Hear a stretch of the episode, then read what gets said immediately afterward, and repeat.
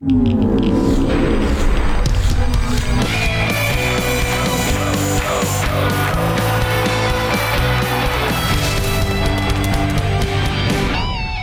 Welcome to the start of another episode of the Football Fridays in Georgia podcast from Georgia Public Broadcasting. I'm Jon Nelson here in Atlanta. On each show, we bring you the latest high school football stories from around the state. Think of our show as an extension of the Football Fridays in Georgia broadcast that you see on GPB TV and all of GPB Media. We just got through the first week of the high school football this season, or was it week zero? Here to talk about it all, it's me, compadre in Statesboro, Tommy Palmer. What's up, Tommy?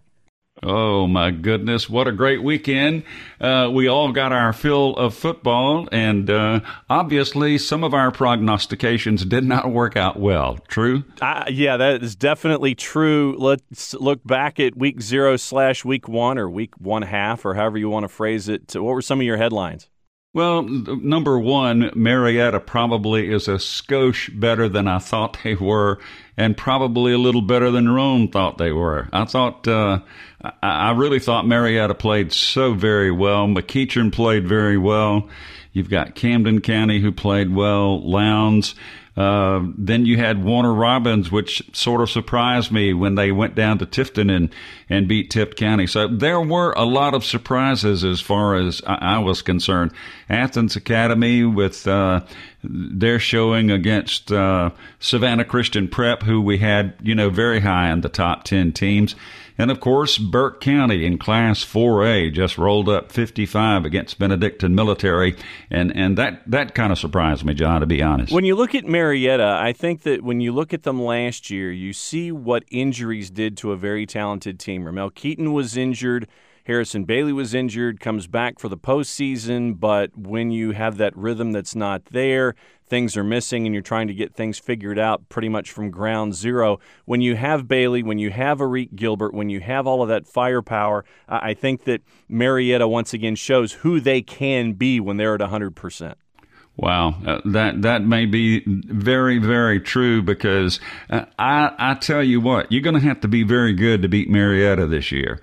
You got to have a great defense and you got to be able to score on what I would consider a very good defense. I thought Rome really came back in the second half and played much better. But I have to tell you, the first half that uh, Marietta played was almost picture perfect.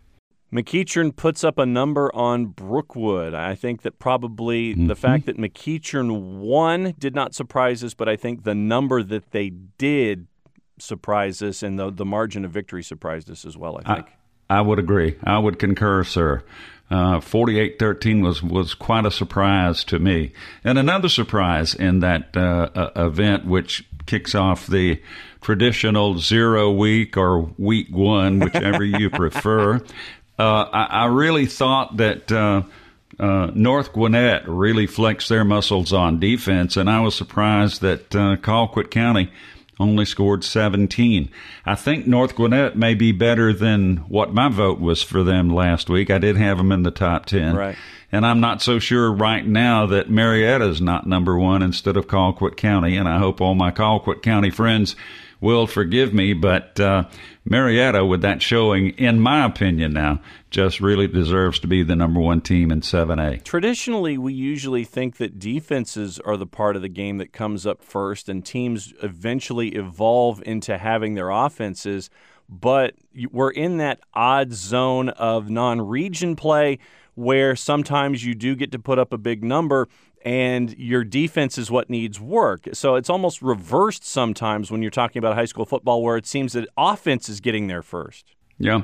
Usually, years ago, people would put their best players on defense. Their, their philosophy was if they don't score, we're going to win or we're going to tie. But the tie thing is gone now, as you well know. And now what has happened is they put their best players on offense and hope they can outscore everybody. And that just seems to be the the new thing with the option, you know, the run pass option thing that they're doing right now. But I think teams and and I heard this years ago from my high school football coach. Teams that play good defense and have a great kicking game win championships. And that's what's going to you know, be the same thing this year. You can score 50 but somebody may score 51 on you or kick a late field goal and beat you 54 to 50. I, just think we're going to see a whole lot more higher scores, and and I think the first weekend kind of was indicative of that, Jon. Because we've gone to this basketball on grass motif that we seem to be getting into, and I think that you mentioned special teams, and especially in the lower classifications, if you've got a kicking game in the lower classifications, that seems to put you ahead of everyone else, especially as you get into the third season games 11 through 15. I agree totally. And it, it I, I, tell you what, it's not easy to kick an extra point. It's not easy to kick a field goal, and certainly not easy uh, to kick a 52 yard field goal when you need a win. So, you know, th- those people work hard. You have to admire the center, the holder, and the kicker now in today's world because you need every point you can get. If you get down to the 20, you got to kick that 37 yard field goal, Jon, and you know to stay in a game. You, but you can't trade, you know, field goals for touchdowns. But uh, gosh, these offenses are just so high powered. It's almost scary to be honest with you. You know, we talked about North Georgia. Let's talk about South Georgia, and I know that.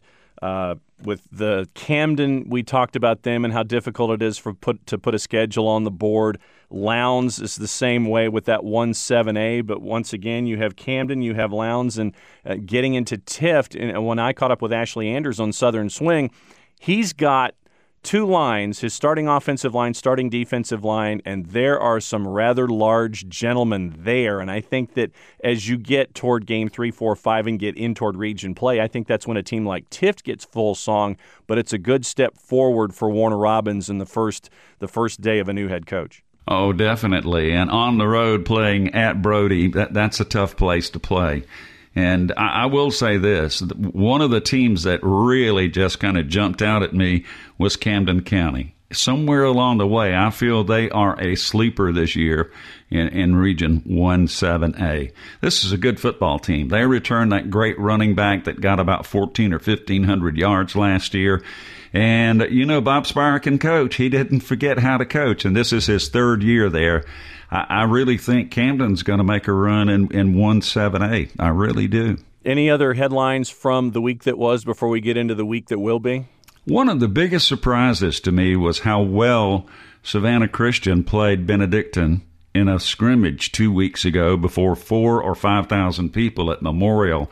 And Athens Academy drives all the way down from Athens to play Savannah Christian Prep and beats them 35 to 7. That was a shocker to me because I had Savannah Christian Prep way high in my top 10 vote. And obviously, Athens Academy is loading up for ELCA, as we well note. Maybe the third meeting between these two, whether it's in the semis or the finals, uh, might be a little closer this time. Yeah, and I think that that's where it's all heading. The, the what uh, Josh Alexander and everybody at Athens Academy has been building the last couple of years. It's it's been really nice to see, and I I think that if you penciled in Eagles Landing Christian and Athens Academy for the last game of the year in single A private, you'd be you'd be doing pretty well since you put it in pencil. All right, we're turning the corner, heading to week one slash two, depending on your okay. perspective. Yeah, hey, hey, we gotta we gotta have the perpetual math problem here, so that's what we're gonna do. And it's another one of those non-region weeks where you have some rather unique opponents where you get to test yourself on a national stage and put your name out there as we're heading into Labor Day weekend. Just a couple of examples. Lowndes is playing Champagnat Catholic. Marietta's playing St. Joseph's Prep of Pennsylvania. Lee County's playing Life Christian Academy of Virginia. And those are just, you know, when you have programs that are doing well nationally, you want to test yourself on a, on a national on a national stage, and you're getting that with those three schools. Here's the way I look at it. Mm-hmm people do not schedule those games unless they can compete with a national power. Right. And, and, the games that you just mentioned, the Georgia teams, all of them can play the game. Lowndes is loaded this year. this may be a year for Lowndes. I mean, it may be Lowndes and Camden for the 1-7A championship. And that's no reflection on Colquitt County because Colquitt County went 14 and 1 last year and they played a great defensive game against a very good offensive North Gwinnett. I just think the teams that you just named that are playing national people this week, uh, they're gonna they're gonna be there at the end semifinals and finals.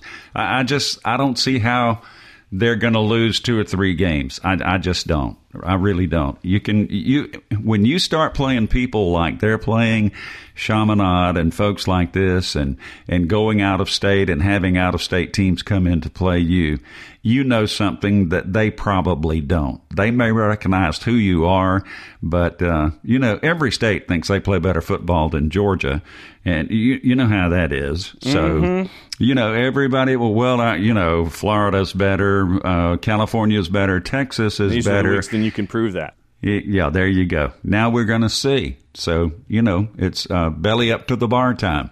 And well, talk, let's talk about bellying up to the bar inside the border. And you've got Tift once again challenging themselves with a natural rival, and they're going to Valdosta. So you've got Tift going to take on Tate Rodemaker in that offense. I think uh, that game might be finished on uh, Tuesday afternoon because of those two offenses. You've got Grayson playing Tucker. Northside Warner Robins playing Peach in that Central Georgia round robin, which I think is really cool, where they just decide, yeah, we're going to play each other and, and we're going to have some fun there. Dalton's got Northwest Whitfield in their county rivalry. Bainbridge and Cairo. This one to me down in Southwest Georgia, that one's going to be a fun one. It's going to be a fun one. It always is because the two counties abut each other and uh, it's just one of those friendly rival rivalries that are, are not very friendly. I, I, don't know any other way to put it. And of course, Cairo is loaded this year. Bainbridge, of course, coming off their state championship a year ago. They're kind of young in two or three places, but they're not terribly young. They're not so young that they can't compete with everybody. They've lost a couple of really good players, and I, I just think Cairo might be the deal. Bainbridge has got their hands full this coming Friday night. They War, really do. War of the Roses is this Friday night too, with Thomasville, Thomas County Central, a couple of others that came across our bow. Veterans and Bleckley, a good region rival there. Milan Turner and Von Lassiter. Ware right. and Burke, Southwest DeKalb Stevenson. Mary Persons and Jackson, that rivalry there. Marist and Lovett. So it's going to be a fun weekend here for week one slash two.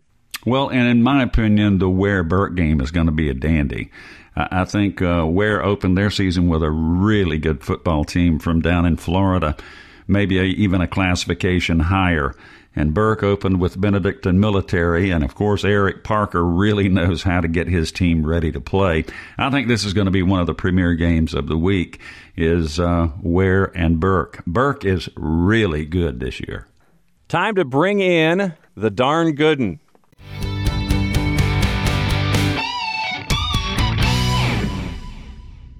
Hannah Goodin over here at GPB Sports. And Hannah always comes in. She's coming in to let us know what else is going on here on the platform and what else is going on in her brain. So, what else is going on in your brain? More coffee. I need more coffee, Jon. More coffee. I can't help you there because I'm not a coffee person. I can't help you. I have a question of the day. Okay. Tommy, you get to answer this one first. Okay. So we talked about a lot of the games that surprised you guys from this weekend. What about players? Are there any specific players that shocked you that you are going to have your eye on for the rest of the season? Oh, I mean, I would add one more game to the the surprise. I think that Marion beating Schley with the number that they did, I think that was a bit of a surprise. But when it comes to players, I know that you're right now. It's the shiny objects like a Harrison mm-hmm. Bailey at mm-hmm. Marietta for me, Tommy. Right now, uh, it's the guys that we were looking at coming into the beginning of the season just to see if they were going to to live up to all of this talk. And so far, we're getting guys living up to that talk. Well, here's my my biggest surprise that uh, the the wide receiver from Marietta that is six foot five and two fifty. Arik Gilbert, yeah. He surprised me with his speed. He's always been a great receiver, but I got to tell you something.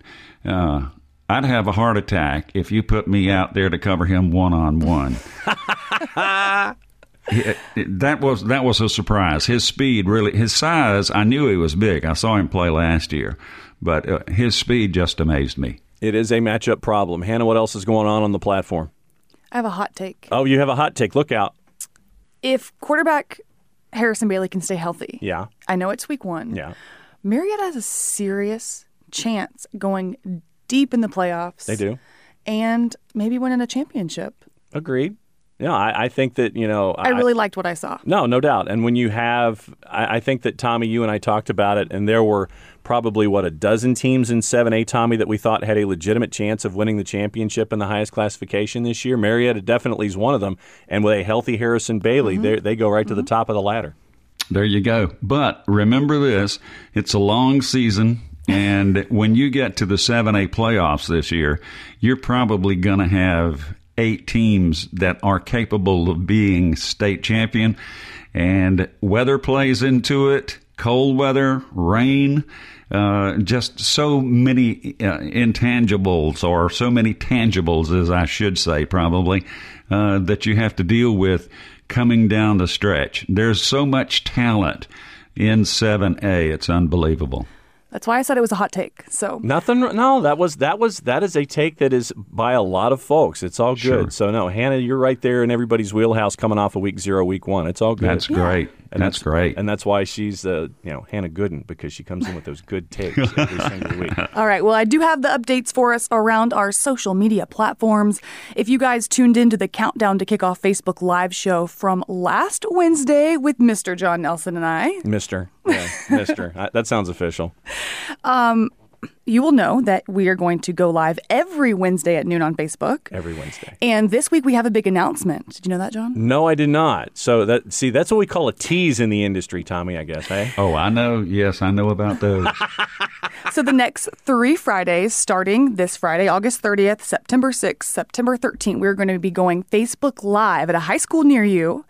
And this Wednesday on our show, we're going to be announcing where we are going to be this Friday. Definitely a tease. So definitely going to keep an eye out and an ear out for that across all of our platforms. All right, mm-hmm. Hannah, help me out here. Facebook, mm-hmm. YouTube, I- Instagram Instagram, Twitter, and Snapchat. Snapchat, not and uh, like not LinkedIn or anything yet. Not yet. Not Okay, yet, we're but working- we're working on it. okay, good deal. But all of that content is leading up to our very first televised game, September 20th. Looking forward to that. What she said. That is it for us today. I'm Jon Nelson. Thanks as always to my co-pilot Tommy Palmer down there in the burner in the burrow, Statesboro in the burner. Goodness gracious alive. Shows you where I, my head is geographically and the darn good and Hannah Goodin as always off to my left. You can reach us at gpb.org slash podcast. Subscribe to us for free anywhere your favorite podcasts are found. You can also follow the GPB sports team on Twitter and Facebook and a bunch of other places. I'm at OSG Nelson on Twitter. He is at Palmer Tom and GAHS scoreboard if I'm not mistaken, right Tommy? Correct. G A H S scoreboard. Scoreboard. That's what Tommy does every Friday night. Shows produced by the irreplaceable Sean Powers. The Football Fridays in Georgia podcast is a production of Georgia Public Broadcasting. Play it safe, everybody. Enjoy the game.